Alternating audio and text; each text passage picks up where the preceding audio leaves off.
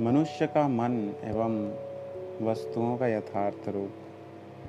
अनित्यता एवं अनात्मकता के बारे में बात करेंगे आज। और हम सीखेंगे कि अनित्यता और अनात्मकता होती क्या है।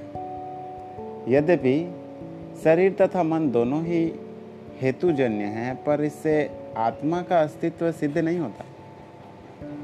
पंच महाभूतों की विग्रह होने के कारण यह शरीर अनित्य और नासवान है।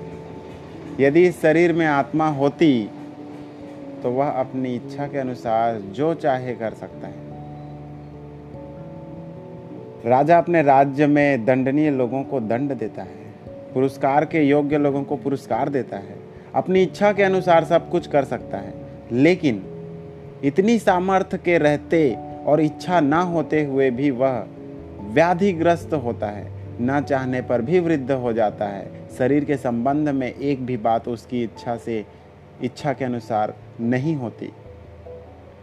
उसी प्रकार मन भी आत्मसंपन्न नहीं होता। हेतु प्रयत्न का समूह होने से चित्त भी नित्य परिवर्तनशील है। यदि मन आत्म संबंध होता, यदि मन आत्म संबद्ध होता तो वह अपनी इच्छा के अनुसार जो चाहे कर सकता। किंतु वास्तविकता क्या है? इच्छा ना होते हुए भी मन पाप का विचार करता है, और ना चाहने पर भी पुण्य से दूर भागता है। एक भी बात उसकी इच्छा के अनुसार नहीं हो पाती। अगर कोई पूछे कि क्या यह शरीर अपरिवर्तनशील और अनित्य है? तो उत्तर यही होगा कि अनित्य है।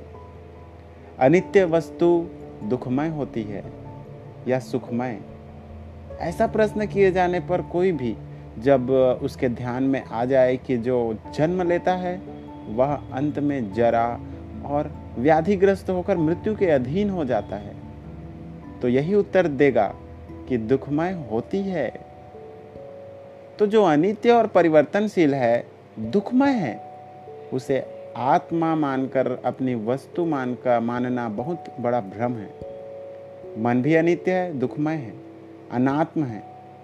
इसलिए व्यक्ति के मन और शरीर एवं उसे घेरे हुए जो बाह्य परिवेश है, उनसे लगाव, उन्हें मैं और मेरा समझना भूल है। यह प्रज्ञा मन ही है, जो मैं या मेरा मानकर आशा होती है। शरीर और मन एवं इसका परिवेश हेतुजन्य है, इसलिए सतत परिवर्तनशील एवं अस्थिर है। मनुष्य का अस्थिर और चंचल मन, बहते हुए जल या जलती हुई आग, जलती हुई दीपशिखा के समान, या हर समय उछल कूद करते हुए बंदर के समान है। एक क्षण भी शांत नहीं होता।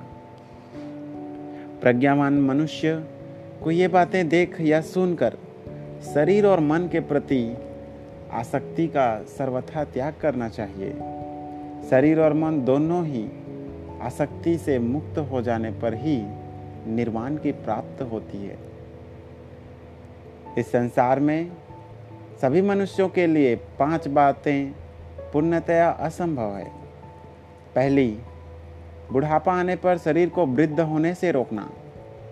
दूसरी, शरीर के व्याधिग्रस्त होते हुए भी व्याधिग्रस्त होने से रोकना। तीसरी, शरीर के मरण योग्य होते हुए भी मरने से उसे रोकना।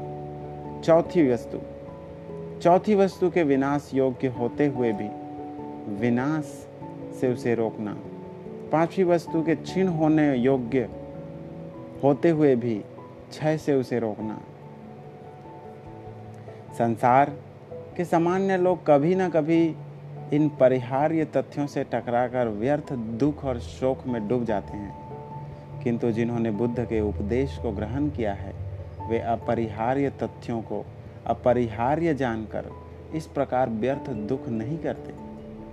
फिर इस संसार में चार सत्य है।